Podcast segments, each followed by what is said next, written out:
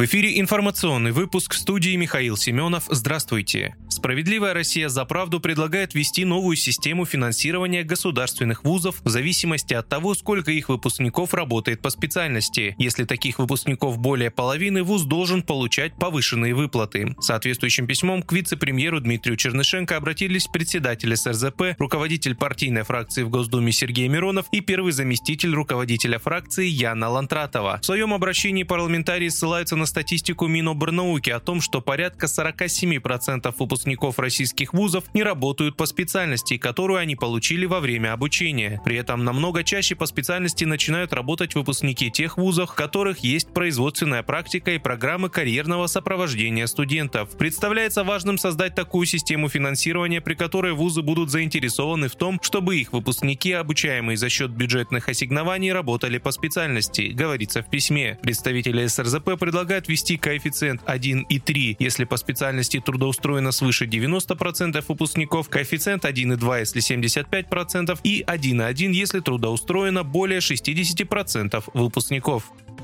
Военную форму с символикой вооруженных сил Украины обнаружили на железнодорожном пункте пропуска Забайкальск в грузовом поезде, который следовал транзитом через Китай в Польшу. Об этом сообщил на пресс-конференции начальник Читинской таможни Владимир Игнатьев. Всего задержано 8 контейнеров, идет досмотр их содержимого. Начальник таможни отметил, что баулы были запакованы заводским способом, спрессованы и помещены в вакуумную упаковку. Поэтому после распаковки одного контейнера требуется 5-6 дополнительных, чтобы запаковать все обратно. По факту обнаружено Романова идут следственные действия. Делом занимается Федеральная служба безопасности. Уголовное дело не возбуждено.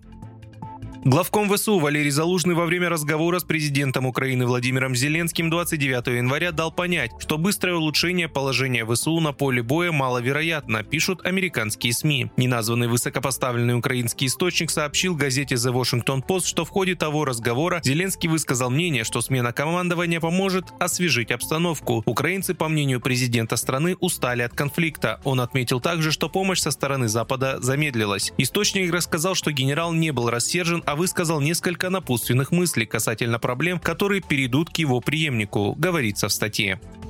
Указом президента Владимира Путина коллектив Тульского научно-производственного объединения «Сплав» имени Ганичева стал первым обладателем ордена за доблестный труд. На официальном сайте правовой информации указано, что орден присужден за выдающиеся заслуги в укреплении и развитии научного и оборонного потенциала России. Вы слушали информационный выпуск. Оставайтесь на справедливом радио.